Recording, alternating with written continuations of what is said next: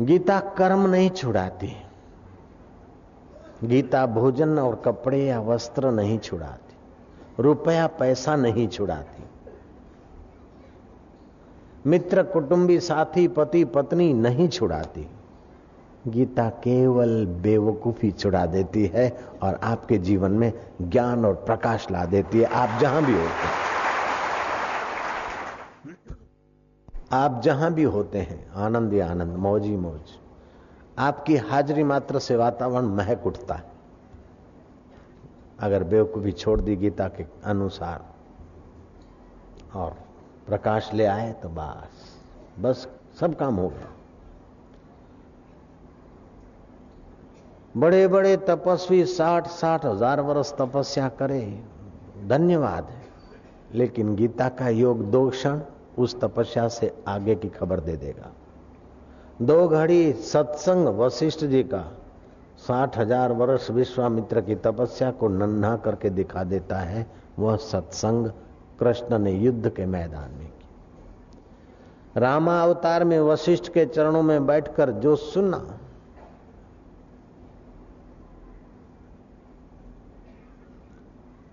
हे राम, वह तुम अमर आत्मा हो आदि तत्वमसी रूप से सुना। और अहम ब्रह्मास्मि के रूप में वो कृष्ण अवतार में उनके अंतकण से नृत्य करता हुआ प्रकट हुआ है। रामा अवतार का गुरु का ज्ञान कृष्ण अवतार में जगत गुरु होकर कृष्ण ने जो दे डाला, ब्रह्म ज्ञान। उसी का नाम है गीता। जिसको गाने की आदत है ना, उसका रोना भी गाना बन जाता है भांजे जयराम जी की। जिसको गाने की आदत है, उसका रोना भी गाना बन जाएगा।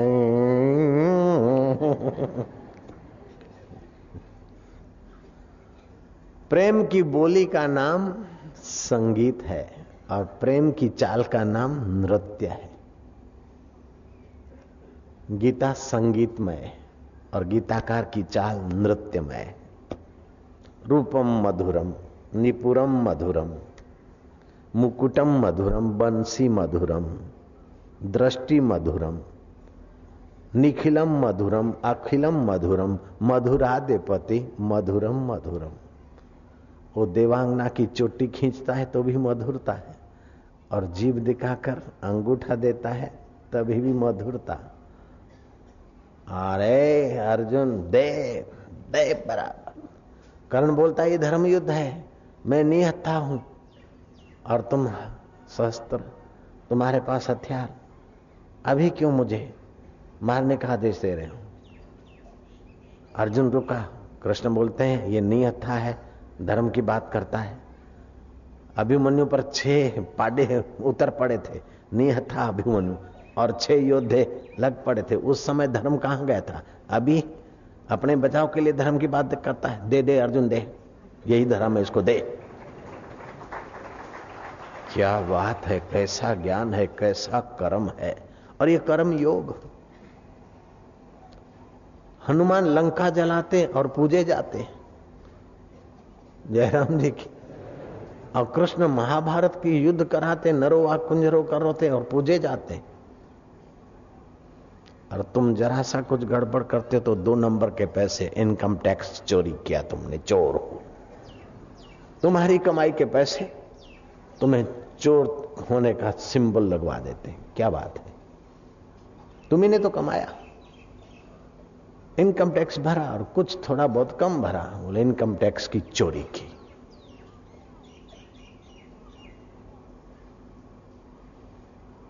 ये क्या है?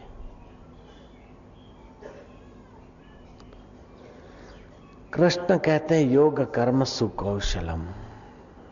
योग तुम्हारे को कर्म में कुशलता दे देता है। और कुशलता यह है कि कर्म की क्षेत्र में आओ, लेकिन कर्म की कालीमा तुम्हें न छुए। अपितु तुम्हारे अंदर जो कालीमा है, वे कर्म के प्रभाव से धुल जाए और तुम्हारा चित्त चम चम चैतन्य के आनंद से, माधुर्य से और ज्ञान से निखर उठे। इसी का नाम है कर्म योग इसी का नाम है कर्म योग। कुछ लोग कर्म करते हैं, कर्म करते करते फिर शिथिलता आ जाती है। जाने दो, क्या ले जाना, क्या करना।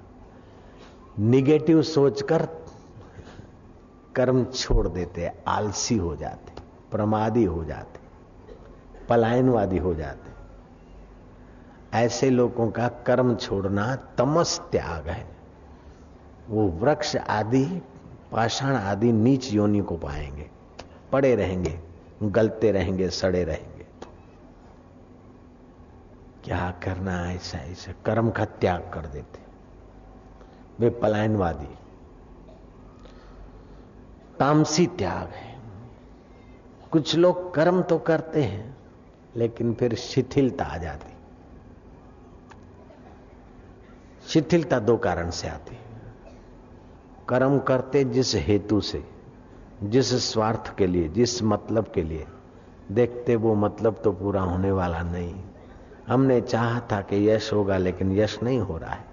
हमने चाहा था कि ये मिलेगा, वो मिलेगा, लेकिन इतना नफा नहीं हो रहा है। डाउन हो गए, शिथिलता आ गई कर्म में। अथवा यश के लिए किया था और यश नहीं हो रहा है, शिथिलता आ गई मतलब से कर्म किए थे और उस मतलब के विपरीत हो रहा है। मुनाफे के जगह पे घाटा हो रहा है तो कर्म बंद करेंगे धंधा। यश के बदले आप यश हो रहा है अथवा जितना यश चाहते थे उतना नहीं हो रहा है या जितना धन चाहते थे उतना नहीं हो रहा है। कर्म में शिथिलता आ जाती। लेकिन कर्म योगी के जीवन में न आलस्य आता है, न पलायनवादिता आती है, न अकर्मणता आती है न कर्म में शिथिलता आती। कर्म योगी का सात्विक त्याग है। तामसी त्याग नीच योनियों में पाषाण आदि योनियों में ले जाता राजसी त्याग दुख योनियों में ले जाता है। और सात्विक त्याग पर ब्रह्म परमात्मा से मिला देता है। गहनो कर्मणा गति, कर्म की गति गहन है। कर्म अपने आप में जड़ है। कर्म पर प्रकाश है, स्वयं प्रकाश नहीं है। कर्मों को पता नहीं हम कर्म है। कर्ता को पता होता है मैंने कर्म किया। और कर्म में कर्म की प्रधानता नहीं होती, भाव की प्रधानता होती।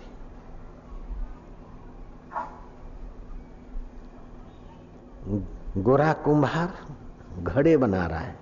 लेकिन भाव है कि ये मेरे ठाकुर जी के लिए घड़े बन रहे लेने वाला ठाकुर जी, पानी भरने वाला ठाकुर जी, पीने और पिलाने वाला मेरा ठाकुर जी। ये घड़ा जाए, बाप तो पिए, लेकिन बेटा भी पिए और पोते के भी काम आए। ऐसा बढ़िया घड़ा बनाते कबीर जी ताना बुनते कपड़ा, जुल्हा का काम करते ऐसा सुंदर सुहावना मज़बूत कपड़ा बनाते हैं कि मेरी राम जी की सेवा में जाएगा। ग्राहक हाथ लगाने में झिझकते कितना बढ़िया कपड़ा है। महँगा होगा हम ले नहीं पाएँगे। नहीं राम जी, आप ही ले सकोगे। इतना महँगा नहीं। जो साधारण कपड़े का दाम, कबीर का बढ़िया कपड़ा उसी दाम में, क्योंकि बढ़िया उद्देश्य है कि ग्राहक के रूप में मेरा ठाकुर जी।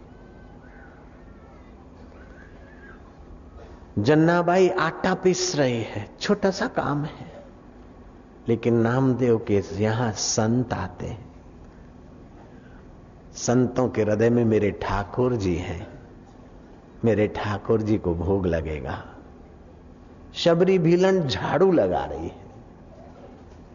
लेकिन ये मेरे गुरुदेव का आश्रम है। समाज रूपी देवता की सेवा का ये व्यापक मंदिर है। इस मंदिर में समाज रूपी देवता आता है, सुख, शांति और सत प्रेरणा ले जाता है। मुझे बुहारी करने का अवसर मिल रहा है इस मंदिर में। मैं मंदिर की पुजारण हूँ। झाड़ू लगा रहे हैं। लगा रहे झाड़ू। माँ झाड़ू लगाती है तो उसका घर का कर्तव्य कर्म हो जाता है। हरिजन बाई बाज़ार में झाड़ू लगाती है, उसकी नौकरी हो जाती है। लेकिन शबरी भीलन ईश्वर के नाते झाड़ू लगा रही है। उसका झाड़ू लगाना पूजा बन जाता है। कबीर जी ने सुंदर अनुभव कहा, साधु बाई सहज समाधि भली अब पद्मासन लगाकर रीढ़ की हड्डी सीधी करके अकड़ के बैठ के समाधि करने के दिन नहीं अब तो गुरु की कृपा हो गई, सहज समाधि हो गई। जो कुछ करता हूँ, बस समाधान है, संतोष है। उस देव की पूजा हो रही है। साधो भाई, सहज समाधि भली। गुरु कृपा भई जा, दिन से दिन दिन अधिक चली। जब निष्काम कर्म करे तो योग्यता आई। कर्म करने की कला आई, निखार आया। दिन दिन व्यापता गया, बढ़ता गया कारोबार। साधोबाई सहज समाधि भली, गुरु कृपा भई जा दिन से दिन दिन अधिक चली। खाऊं पीऊं सो करूँ पूजा, जो खाता पीता हूँ, ठाकुर जी को भोग लगाता हूँ। स्वाद लेने के लिए नहीं खाता, मज़ा लेने के लिए नहीं खाता, अपितु शरीर का निर्वाह करने के लिए खाता हूँ, ताकि इस सृष्टिकर्ता के बगीचे में सेवा कर पाऊँ। मजा लेने के लिए नहीं खाते स्वास्थ्य सुरक्षा के लिए खाते खाऊं पीऊं सो करूं पूजा ઢોકળા ને ખમણ ને ઊંધિયું એ લૂલીને લટકા કરવા માટે ખાઓ છો स्वास्थ्य માટે નથી ખાતા वो सहज कर्म नहीं है वासनामय कर्म है बंधन करता कर्म है सहज कर्म कौन तेय, न त्यजित सदोषा भी कर्तव्य कर्म जो सहज में प्राप्त है, वो सदोष दिखे, फिर भी आप करो, बंधन नहीं होगा, मुक्ति होगी। हनुमान को सहज कर्म मिल गया। सीता जी की खोज करना और सीता जी कहाँ है, उसको संदेशा पहुंचाना। और उसमें वाटिका जल गई तो हनुमान का उद्देश्य नहीं था वाटिका जलाना। परिस्थितियों ने जलवा दी तो फूंक मारी अशोक वाटिका। अर्जुन को युद्ध करनी पड़ी। मेरा तेरा क्षत्रिय सहज कर्म है। पाप नहीं लगा। यज्ञार्थ कर्म कौनते भगवान कहते हैं, जो यज्ञार्थ कर्म करते हैं, वे मुक्तिदायी है और अन्यथा जो कर्म है, वो बंधनदायी। अन्यथा कर्म क्या और यज्ञार्थ कर्म क्या? वासना के अनुसार जो कर्म होते हैं, वे अन्यत्र कर्म होते हैं। और ईश्वर प्रीति के लिए जो कर्म होते हैं, वासना निवृत्ति के लिए जो कर्म होते हैं, वासना की प्रधानता नहीं, संयम की प्रधानता से जो कर्म होते हैं। मन माना नहीं शास्त्र विहित जो कर्म होते हैं, वे बंधन से खोलने वाले कर्म होते हैं। और शास्त्र और भगवान का परवाह किए बिना जो मन में आया और करने लग गए वो कर्ता को मार गिराते, नीची योनियों में ले जाते। कंस और कृष्ण में ये फ़र्क है, राम और रावण में ये फ़र्क है, बुद्ध और बुद्धू में ये फ़र्क है। बुद्धू भी कर्म करता है और बुद्ध पुरुष भी कर्म करते बुद्ध पुरुष के कर्म निखार लाते समाज को ऊँचा उठा देते और बुद्धू अपना तो तबाही करता है और समाज के ऊपर बोझा हो जाता है। अति विकार भोगे, पैरालाइज हो गया, शराब पिए, अति भोग भोगे, माथे पड़ गया कुटुंबियों के, समाज के। ऐसा कोई भोगी नहीं जो अपने संपर्क में आने वाले का शोषण न करे। और ऐसा कोई योगी नहीं जो अपने संपर्क में आने वाले का पोषण न करे। योगियों के संपर्क से हमारा पोषण होता है और भोगियों के संपर्क से हमारा शोषण होता है। पत्नी अगर योगी के रास्ते है तो पति का सौभाग्य है। पति अगर योग के रास्ते है तो पत्नी का सौभाग्य है। दोनों अगर योग के रास्ते हैं तो कुटुंब का सौभाग्य है। कुटुंब अगर योग के रास्ते तो पड़ोस और समाज का सौभाग्य है। सिंगल देश, जिसको आज श्रीलंका कहते हैं, वहाँ की एक बड़े घराने की कन्या बौद्ध भिक्षुणी हो गई। जैसी वो खूबसूरत थी, ऐसी वो खूब समझदार भी थी। खूबसूरत होना बड़ी बात नहीं, खूब समझदार होना बड़ी बात है। बौद्ध भिक्षुणी कैसे बनी? बड़े घराने की कन्या थी। ऐहिक विद्या, ऐहिक कर्म करने की तो उसे प्रेरणा, सीख आदि मिली थी। साथ साथ में नृत्य और गीत का भी, संगीत का भी संस्कार मिले थे। उस सुंदर कन्या का नाम था सिरीना सुंदर थी ऐसी समझ उसकी बहुत ज़्यादा सुंदर थी। संगीत काव्य के साथ साथ उसे धर्म का उपदेश भी मिला था। और धर्म कहता कि वासना का दास नहीं, वासना का स्वामी बनो। इच्छा के गुलाम नहीं, इच्छा के स्वामी बनो। घोड़े की पूंछड़ी मत पकड़ो, घोड़े की लगाम पकड़ो। धर्म का मतलब है कि मन रूपी घोड़े की लगाम दिला दे। और अधर्म का मतलब है कि मन रूपी घोड़े की पूंछड़ी पकड़ो, जहाँ घसीट के ले जाए। श्रीलंका आज के दिनों में जिसको कहते हैं, वो सिंघल देश की। सिरीना ने संगीत, काव्य के साथ साथ धर्म की शिक्षा पाई थी। समय पाकर सुमंगल नाम के एक बड़े धनाढ़ युवक के साथ उसकी शादी हो गई। शादी होते ही सुमंगल व्यापार करने को और देशों में गया। वर्षों की यात्रा करके खूब खूब धन कमा कर आया। नगरजनों ने उसकी सफलताएँ की सराहना की और वो आए तो उसको बाजते, गाजते बड़े सत्कार से ले आए। कई व्यापारी मंडल एकत्रित हुए। कई जय घोष करने वाले बैंड बाजे बनाने, बजाने वाले तो थे, लेकिन सचमुच में हृदय पूर्वक स्नेह करने वाले मित्रों की भी कोई कमी नहीं थी।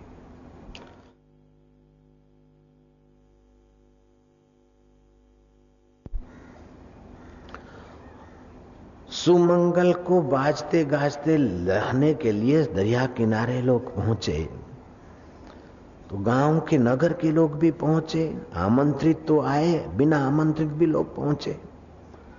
उसमें सिंहल देश की सुप्रसिद्ध मंदार माला नर्तकी बड़ी खूबसूरत थी, वो भी पहुँची। मंदार माला गणिका का रूप लावण्य सौंदर्य और आँखों की हिलचाल भल भलों को अपने तरफ़ आकर्षित कर देती थी। सुमंगल जब सुसम्मानित होकर आ रहा था तो नज़र उसकी मंदार माला पर लगी, टिकी रही, गणिका पर। और गणिका की नज़र उस पर टिकी रही। दोनों नजरा नजरी से एक दूसरे के निकट पहुँच गए थे। और इतना तो हावी हो गया था आकर्षण कि सब लोग समझ पा रहे थे कि ये एक दूसरे के दीवाने हो गए।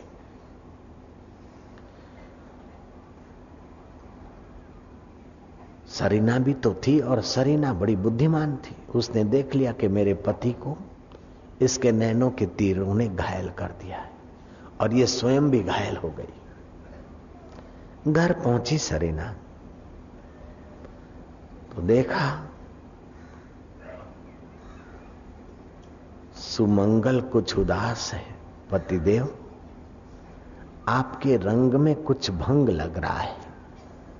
आप कुछ उदास हो रहे हो। और मैं आपकी उदासी का कारण भाप गई हूँ। बोले, फिर मेरा मुँह क्यों खुलवाती? बोले, नहीं, ये दासी आपकी प्रसन्नता में ही प्रसन्न है।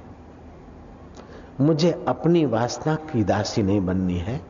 अपने सुख की मैं दास नहीं। जो सुख का दास होता है, वो दुखी रहता है। जो सुख का दाता होता है, वही सुखी रहता है। ये मैंने धर्म शिक्षा पाई है। मैं आपके सुख में ही सुखी हूँ। मेरे सुख की मुझे फ़िक्र नहीं, मैं आपकी सेवा करूँगी।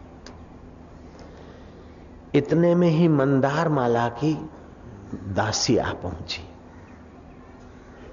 और आमंत्रण दिया, सुमंगल, तुम्हें हमारी मालकानी याद कर रही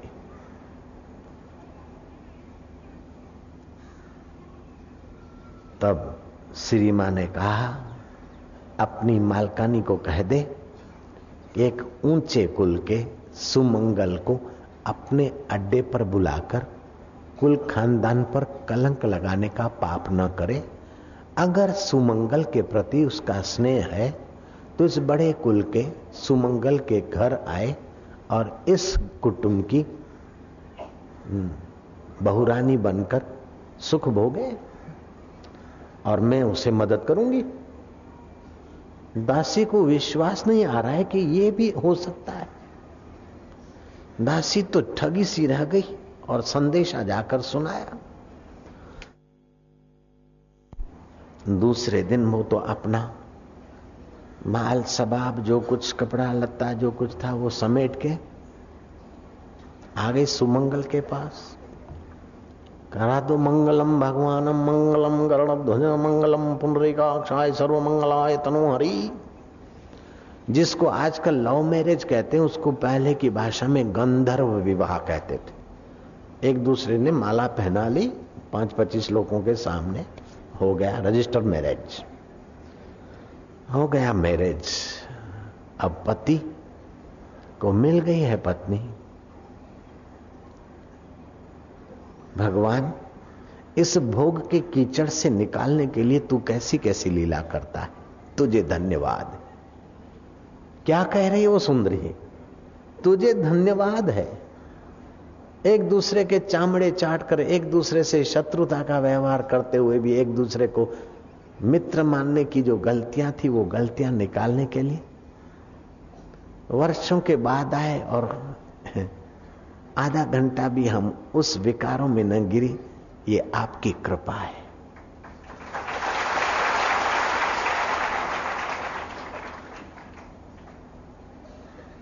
बन गई भिक्षुणी।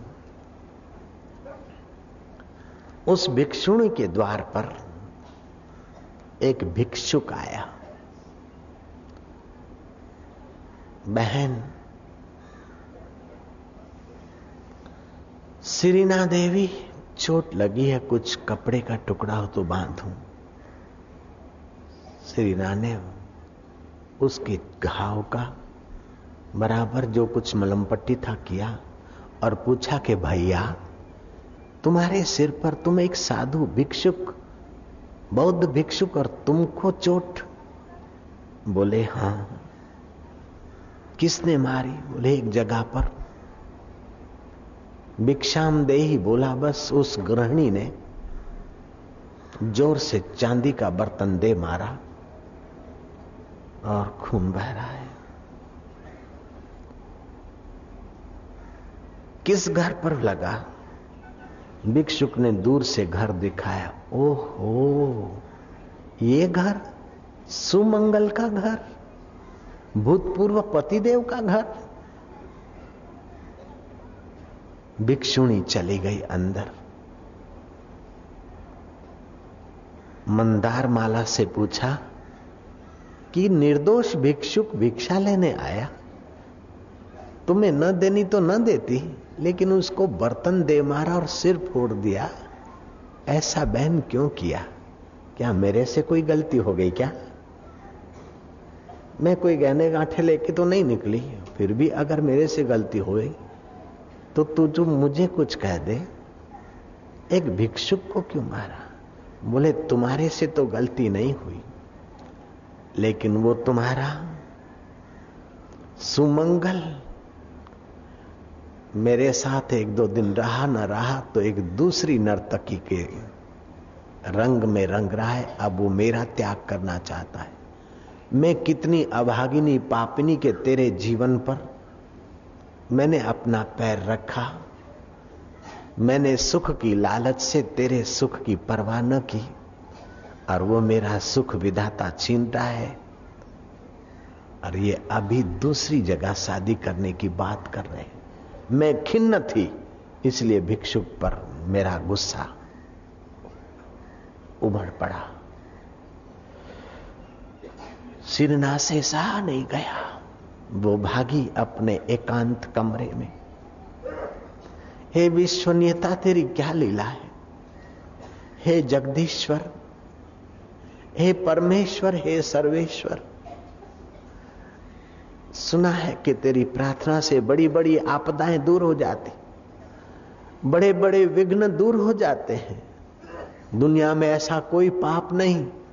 दुनिया में ऐसी कोई भूल नहीं जो तेरी कृपा के आगे टिक सके। मंगल भूल पर भूल करता जा रहा है। मेरे होते हुए उसे गणिका अच्छी लगी, लेकिन अब वो गणिका के साथ भी नहीं रह रहा है दूसरी शादी कर रहा है। वो भूल पर भूल किए जा रहा है और तू चुप बैठा है। हे मेरे देव, अगर तू चाहे तो सुमंगल की बुद्धि बदल सकता है। उस गणिका की मनोवृत्ति बदल सकता है। वे कैसे हैं? उधर को न देख। तू कितना दयालु है, उधर को देखियो। वे कितने दुर्बल हैं, विकारों में गिर जाते हैं। उधर न देखिए, तू कितना सबल है, उधर को देखिए देव।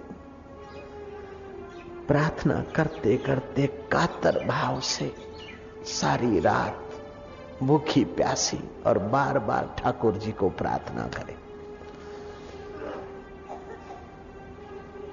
सिरना की, भिक्षुणी की प्रार्थना और विश्वनीयता का दिल डोला। सुमंगल को भयंकर स्वप्न आया रात को। अपनी पत्नी को त्याग कर दूसरी पत्नी के साथ व्यभिचार करने से।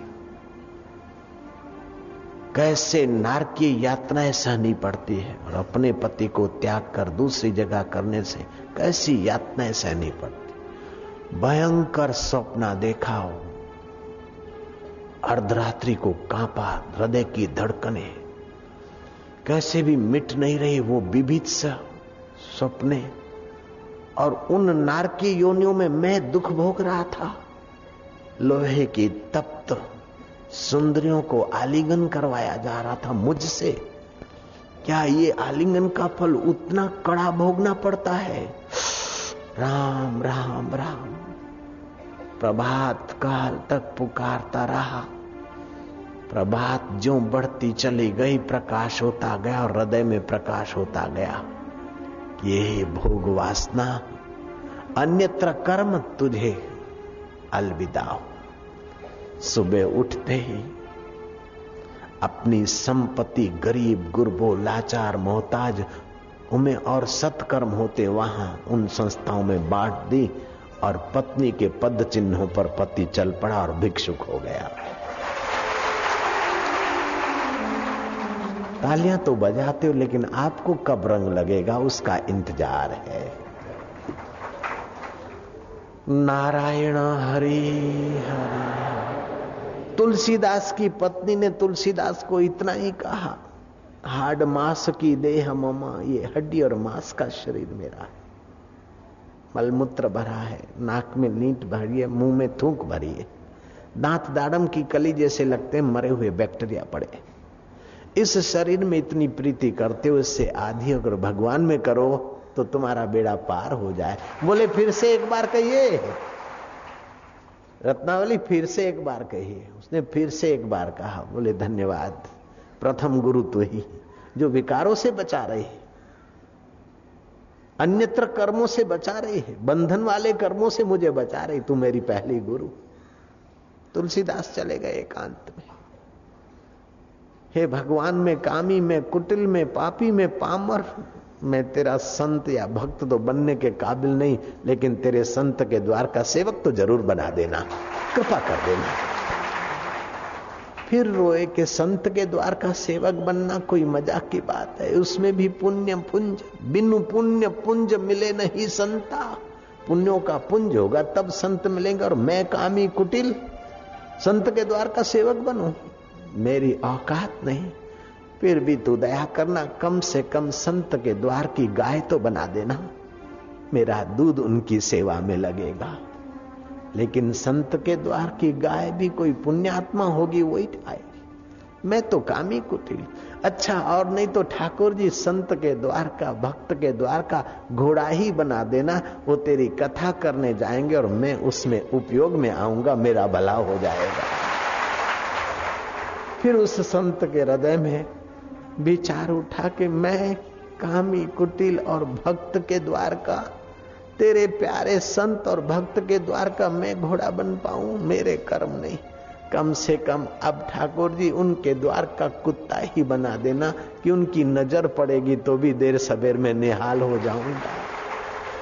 उनके हाथ का रूखा सूखा टुकड़ा भी खाऊँगा तो मेरा दिल पावन होगा। जीव की अपनी छोटी औकात है, लेकिन ईश्वर देता है तो अपने तरफ़ से देता है। तुलसीदास को कुत्ता क्यों बनाएँगे, घोड़ा क्यों बनाएँगे, गाय क्यों बनाएँगे, ऐसे महापुरुष बना दिया कि अभी हम और आप उनकी वाणी उच्चार करके आनंदित हो रहे हैं, प्रकाशित हो रहे हैं। तुलसी तुलसी, क्या करो? तुलसी बन की घास, कृपा भई रघुनाथ की तो हो गए तुलसीदास।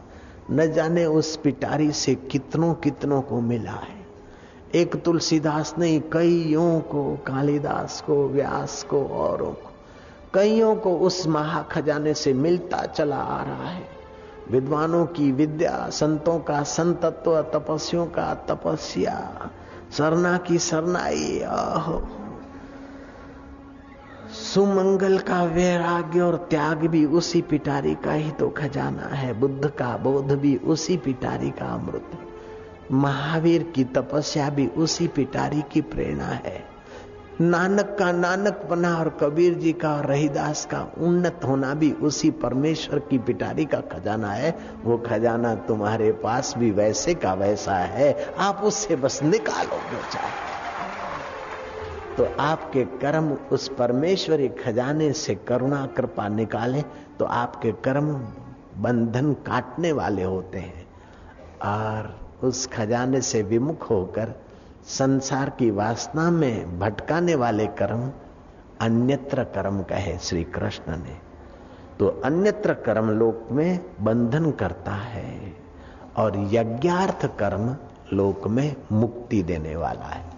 यज्ञार्थ अर्थात कर्तव्य कर्म। शास्त्र और ईश्वर के संकेत के अनुसार जो कर्म है, वे यज्ञार्थ कर्म है। और अपने अहंकार और वासना के अनुसार जो धमाधमी है, वो बंधनार्थ है। जो ऐसा करते तो कुदरत फिर उनको मनुष्य शरीर नहीं देती। बन जाओ रीच डुग डुग करते रहो। गुरु गोविंद सिंह के दरबार में एक कलंदर आया, कलंदर। रीछ लेकर डुग डुग डुग डुग डुग। सत्संगी तो चले गए थे गोविंद सिंह जी और उनके निकटवर्ती सेवक बैठे थे। गौर से रीछ के तरफ़ देखकर गोविंद सिंह जी ने कहा कि अरे, तेरे बाप को कैसे ले आया बाँध के? बोले, महाराज, ये तो मेरा रीछ है। बोले, तेरा रीछ तो क्या है? अगले जन्म का तेरा बाप है ये। बोले, ये कैसे महाराज? बोले, इसी दरबार में गुरु साहब, अर्थात उनके जो पिताजी थे, तेग बहादुर जी थे। उस समय तेरा बाप यहाँ सेवा करता था। ईश्वर की प्रीति के लिए सेवा नहीं करता था, मैं अच्छा दिखाऊँ, इसलिए सेवा करता था। मैं खास सेवक हूँ गुरंदा ईगो संवारने के लिए सेवा करता वो प्रसाद बांट रहा था और कुछ बैलगाड़ियों वाले संध्या हो गई थी, बैलगाड़ियाँ रोककर प्रसाद के लिए लालायित थे। लेकिन वो अपने वालों को प्रसाद देने में मशगूल था। जहाँ अपने वाले हैं, वहाँ ज़्यादा दे और जहाँ दूसरे हैं, वहाँ कम दे। कर्म तो कर रहा है गुरु के द्वार पर, लेकिन बंधन करता कर्म कर रहा है। जयराम जी की, कर तो रहा है गुरु के द्वार पर।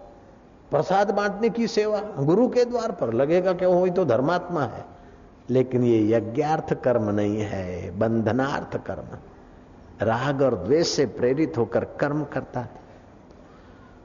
वो थके, मांदे, भूखे, प्यासे, बैलगाड़ी वालों की तरफ़ ध्यान नहीं दिया। एक बार, दो बार, तीसरी बार एक काले बुढ़े ने कहा कि भैया तुम मुझे अकेले को दे दे और हम एक एक कण लेकर बांट खाएँगे गुरु जी का प्रसाद है। गुरुद्वार का एक एक चुटकी चुटकी भी हम पालेंगे जो तुम दे दे। अरे, क्या काला कलुट रीछ जैसे? नहीं देते, जाओ, भाग जाओ। मार दिया धक्का, उस बूढ़े की आह निकली।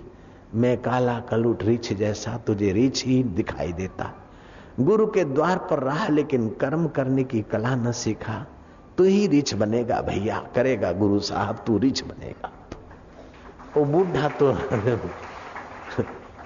बोलकर चला गया, और ये भगत समय पाकर मरे और रिच बने, और तेरे पास बिक कर आया बेचारा घूम घाम के, गुरु के द्वार से पहुँचा है। बोले, अब गुरु महाराज, तुसी दसो मेरे पिता का कल्याण कैसे हो? बोले, तेरे पिता का कल्याण करेगा तो तेरी रोटी चढ़ी जाएगी।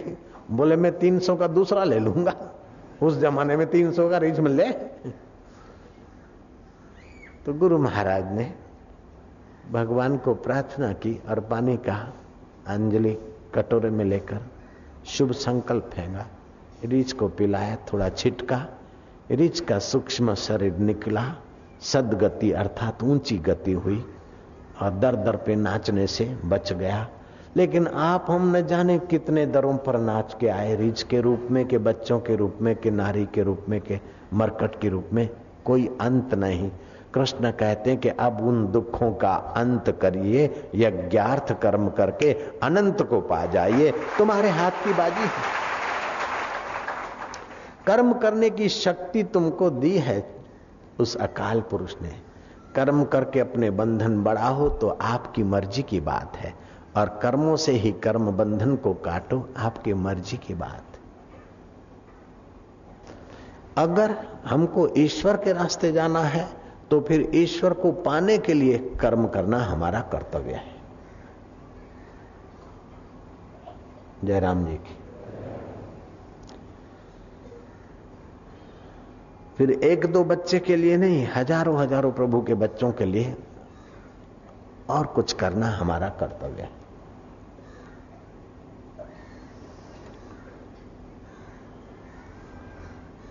तो यज्ञ माना कर्तव्य पालन के लिए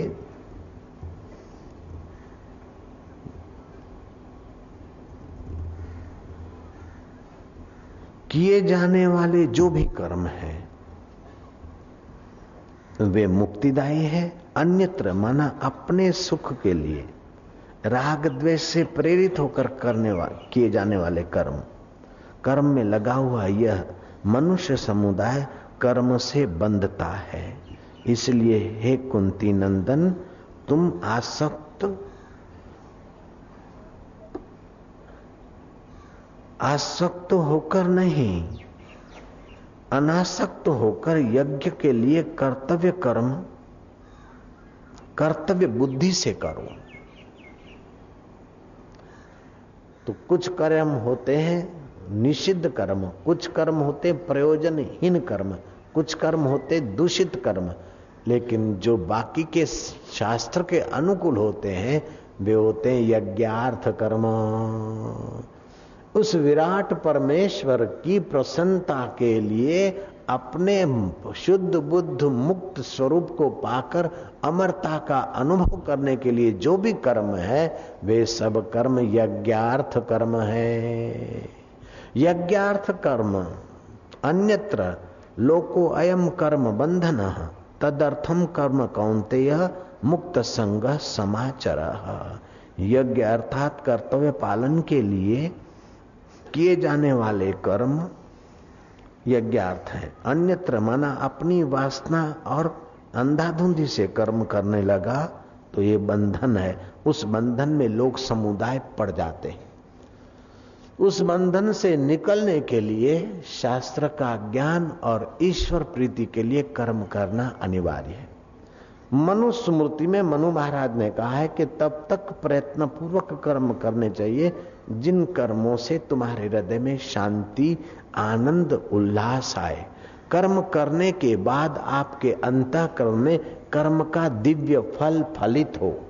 कर्म करने के पहले उत्साह होता है। कर्म करते समय पुरुषार्थ होता है और कर्म के अंत में कर्म का फल तुम्हारे हृदय में फलित होता है। कुर्सी फल नहीं है, लड्डू फल नहीं है लेकिन आपके हृदय में धिक्कार फलित हुआ, घृणा फलित हुई, नालत फलित हुई कि धन्यवाद फलित हुआ, शांति फलित हुई कि ईश्वरीय आनंद और परमेश्वर की शाबाश फलित हुई तो ये यज्ञार्थ कर्म हो गए। कर्म करने के बाद अगर नालत फलित हुई हृदय में तो समझ लेना कि अन्यत्र कर्म है। कर्म करने के बाद ग्लानी फलित हुई तो समझ लेना अन्यत्र कर्म है। लेकिन कर्म करने के बाद अंदर में हुआ क्या? बाबा जी हमारे स्कूल में आए, बच्चों में संस्कार बड़ा अच्छा हो। तो समझो ईश्वर के दरबार में पसंद पड़ गए कर्म, पास हो गए कर्म। कथा में आए, सत्संग में आए, बाहर निकले, लगा के रे बेकार आए। टाइम खराब हो गया। इससे तो पिक्चर देखते तो अच्छा था। ऐसी ग्लानी आज है तो क्या व्यर्थ कर्म है नहीं, कर्म तो सार्थक है, सोचना व्यर्थ है, जयराम जी की।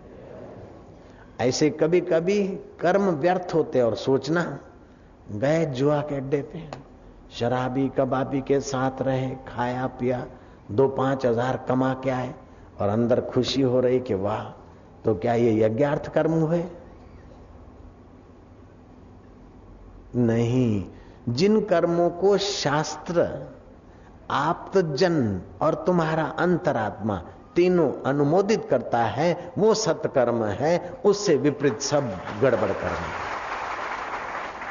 अपने शास्त्रों ने कितनी सूक्ष्म विवेचना की, कितनी सूक्ष्म बात बताई। बोले, महाराज, जिसका हृदय प्रसन्न हो कर्म करने के बाद तो समझो वो अच्छे कर्म है। ऐसा नहीं। शास्त्र और आप्तजन श्रेष्ठ पुरुष और तुम्हारा हृदय। धन्यवाद देता हूँ। तो समझो कि श्रेष्ठ कर्म। तो ये यज्ञार्थ कर्म, अपने में योग्यता बढ़ाते हैं। जो जो आप निस्वार्थ कर्म करते हो त्यों त्यों आप में सामर्थ्य बढ़ता है। जैसे, वो लड़की सरना, निस्वार्थ भाव से कर्म किया। प्रार्थना का ऐसा सामर्थ्य बढ़ा कि सिंगल देश की वह कन्या केवल सिंगल देश की नहीं रही, भारत देश की भी रही और विश्व के भिक्षुकों को की भी प्रेरक रही, ऐसा उसके कर्म हो गए।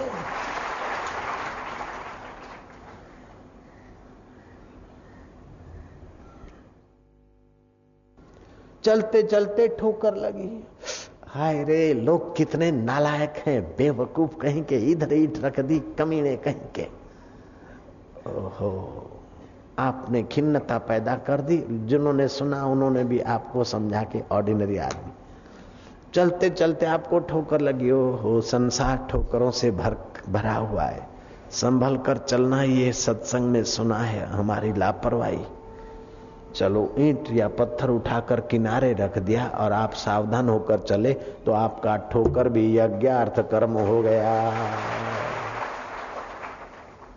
कर्म स्वयं में जड़ है, करता किस ढंग से उसको करता है, किस ढंग से देखता है। शादी की है, मज़ा लो, आह, फ़िल्म देखो और एक दूसरे को चिपके, थोड़े दिनों में ही एड्स की बीमारी कर दी, या कुछ कर दिया, या ए हो गए। बंधन वाला कर्म। शादी की है और कोई ईश्वर की सृष्टि के बगीचे में परंपरा तो चाहिए। तिथि का वार का ख्याल किया कि बेटा चाहिए। बेटा हो तो ठीक है।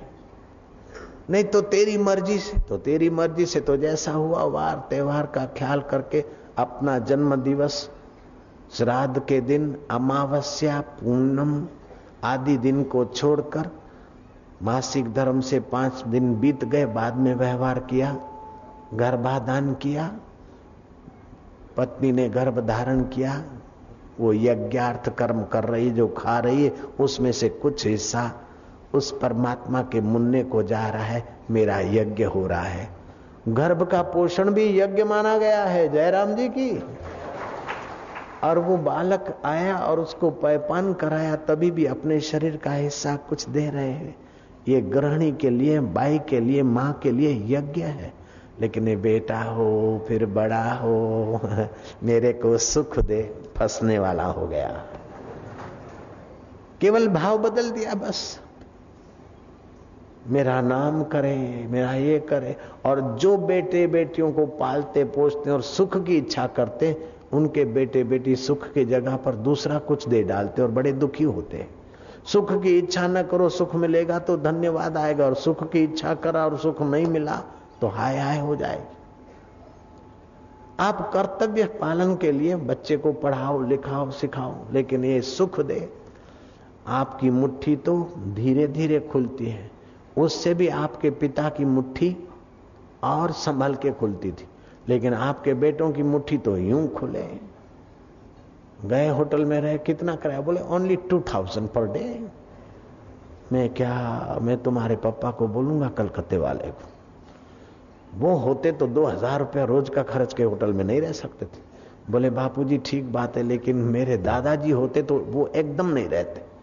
दादा हमारे ज़्यादा पक्के हैं, पिताजी कुछ पक्के हम लोग तो आजकल के हैं। जयराम जी की, नारायण हरि एक तो कमाने में गड़बड़ और दूसरा खर्चने में भी गड़बड़, अंधाधुंधी। नहीं नहीं, कर कसर से और उतना ही पैसा सत्कर्म में लगाए, भूखे प्यासे के आँसू पहुँचने में और पेट भरने में लगाए तो यज्ञार्थ कर्म हो गया और दे आए और उड़ाए तो बंधन करता कर्म। हो क्या बात है? मैंने के एक लाख रुपया कमाते, पचास हज़ार रुपया घर का खर्चा कर दिया तो क्या बड़ी बात है? बेवकूफ़ी है, बड़ी बात तो नहीं, बेवकूफ़ी है। पाँच मेंबर और पचास हज़ार घर का खर्चा। अरे ये भी तो सोचो कि पाँच मेंबर है और जिनको दो हज़ार भी नहीं मिलता है, उनके तरफ़ भी थोड़ा देखो तो यज्ञार्थ कर्म हो जाएगा। अपने कमाए, अपने खाओ, पियो तो देह अध्यास बढ़ेगा, आसक्ति बढ़ेगी और कर्म से ही कर्म बंधन बना लेगा। जयराम जी की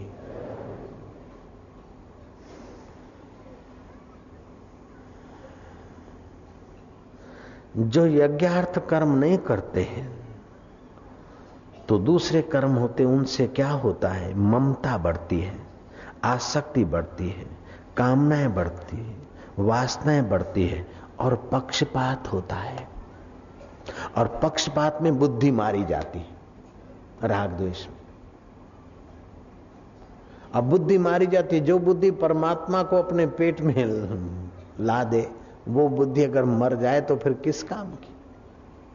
जो बुद्धि बुद्धिदाता को प्रकट कर दे अपने अंतकरण में, अथवा जो बुद्धि बुद्धिदाता में एकाकार हो जाए, वो बुद्धि तुमने कर्म ऐसे किए कि राग द्वेष में फंस मरी, चिंता और भय में खिंच मर हुई।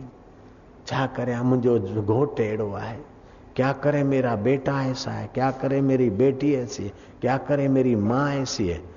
नहीं, क्या करे? तेरी समझ ऐसी है कि तू दुख बना रहा है। अपनी समझ, अपनी बेवकूफ़ी से दुख बना रहा है। मैंने कहा दस हज़ार खर्चा तेरे लिए खुला है, फिर भी तू रो रहा है। मैंने कहा, बीसों हज़ार खर्चा तू कर सकता है, फिर भी तू रो रहा है। तेरे को सोचने का ढंग नहीं है, कर्म करने का ढंग नहीं है। क्या करें? पूरा नहीं होता है, क्या करें? अरे, उन लोगों को देखो जो तीन चार आदमी दो हज़ार में जी रहे और तुमको पंद्रह हज़ार भी कम हो रहे बीस हज़ार भी कम हो रहे पच्चीस हज़ार भी कम हो रहे तुम कैसे कर्म कर रहे हो? गांधी जी जेलर के साथ बात करते, बड़ी गंभीर बात कर रहे थे। एकाएक बात को रोककर गए, सिगड़ी में से कोलसा निकाला और उसको बुझा दिया। जेलर समझ गया कि बापूजी को कोलसा बिगाड़ न हो कोलसे की बचत करने के लिए बापूजी उठ गए। जेलर ने कहा, mister Mohanlal, don't worry, never mind. आप फ़िक्र नहीं करना, चिंता नहीं करना, मैं दो बोरी कोलसा भेज देता हूँ। गांधी जी ने कहा, दो बोरी भेजेगा तो सरकारी हो गए और सरकार भूखे, प्यासे, किसानों, गरीबों से भी टैक्स लेती है, मुर्दे से भी टैक्स लेती है, और कत्ल खाने से भी टैक्स लेती है। उस टैक्स के पैसों को मैं समाज की सेवा के लिए लगना चाहिए कि मैं ज्यादा बिगाड़ करूं और तू मेरे को दो बोरी कोलसा दे दे क्या तेरे बाप के हैं नहीं चाहिए मुझे गांधी का कर्म कर्म योग हो गया नहीं तो बोलते ठीक है भेज दो जलने दो बिगड़ने दो છાસમાં માખણ જાય અને વહુ ફુવડ કહેવાય છાસમાં माखण जाए अने वो फूवड़ कहवाए। दे रही थी छाछ और ऐसा बलोना बला के मक्खन भी जा रहा है। पड़ोसन ले तो गई, लेकिन देखो उसकी बहू कितनी मूर्ख है, फूवड़ है। छाछ के बदले मक्खन के कण दे दिए गधेड़ी को घर संभालने नहीं आता। बिना जाला है कि गड़े है? जेके पैसा पेसाडी से चट, जेके पैसा पेसाडी से चट। वो बादाम खोराकू खाई थी वञे भीमसेन पोइ थिए पई बीमार। नहीं नहीं। अधिक खाने से तुम तंदुरुस्त नहीं रहते हो। अपितु कम खाने से ही तंदुरुस्त रहते हो। ताकत की चीज़ें खाने से तंदुरुस्त नहीं रहते हो। जो खाया उसको ठीक से पचाते हो, तभी बढ़िया रहते हो। कल रात को हम इधर से गए। रोज रात्रि को हम दूध पीते हैं, लेकिन कल देखा कि नहीं पिएँगे तो चलेगा, क्योंकि कल इतवार है, सुबह जल्दी भी उठ सकेंगे। दूध नहीं पिया हो सुबह तीन बजे उठे, आराम से अपना नियम वियम भी किया। अभी ऐसा कुछ नहीं लग रहा कि कल नहीं खाया। लगता है क्या? सुबह का कार्यक्रम किया दो तीन घंटे का, अभी दूसरा हो रहा है। कई लोग लाते कि बापू जी इतनी मेहनत करते हैं तो श्रद्धा से, बादाम, पिस्ते, अंजीर, आए वो सब घोट घाट के ऐसे ऐसे वो माजून बना के ले आते हैं कि मैं तो देखते ही घबरा जाता हूँ। खाने की तो बात ही क्या, अगर बहुत कोई आग्रह करे तो कभी कभार थोड़ा सा कोई ऐसा दिन हुआ होगा महीने, दो महीने में, कि जरा सा पाँच पच्चीस ग्राम खाया होगा, बाकी हम ये चीज़ें आपकी दी हुई, आपको ही अर्पण करते हैं। हम अगर खाएँ तो यज्ञार्थ कर्म नहीं होगा, भैंसार्थ कर्म हो जाएगा।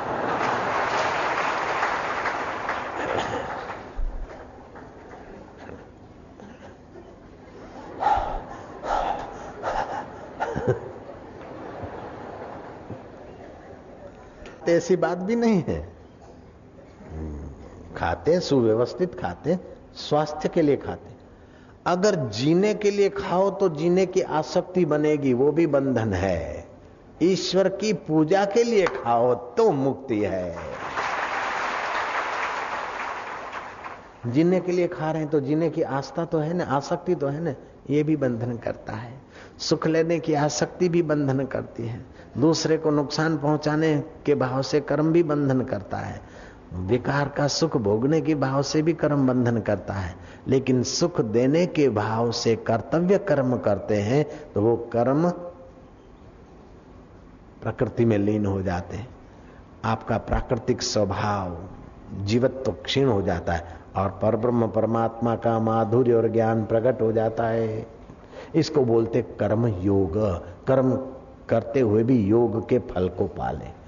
गीता में छठे अध्याय के पहले श्लोक में कहा, अनाश्रिता कर्म फलम कार्यम कर्म करोति यह स संन्यासी च योगी च न निराग्नि चाक्रिया आसक्ति को छोड़कर, अपने सुख भोग की लालच को छोड़कर अपने अहंकार पोषने की लालच को छोड़कर, जो कर्तव्य कर्म परहित के लिए, ईश्वर प्रीति के लिए जो कर्तव्य कर्म समझकर करता है, वह सन्यास को उपलब्ध हो जाता है।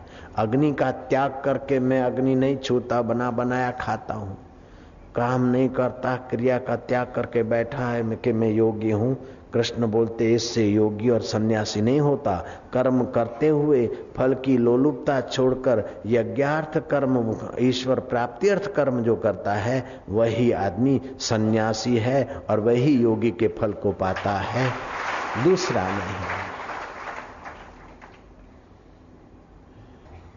जो स्वार्थ से प्रेरित होकर कर्म करता है, उसकी योग्यताएँ कुंठित हो जाती। कहाँ से मौका मिले झपेट लूँ? कहाँ से मौका मिले ये कर लूँ? तो इससे उसकी योग्यता मर जाती और कर्म करने का आनंद नहीं आता और भविष्य उज्जवल नहीं होता। और प्रारब्ध में होगा उतना तो मिलकर ही रहता है। श्री कृष्ण कहते, अनाश्रिता कर्म फलम कार्यम कर्म करोति यह स संन्यासी च योगी च, न निराग चाक्रिया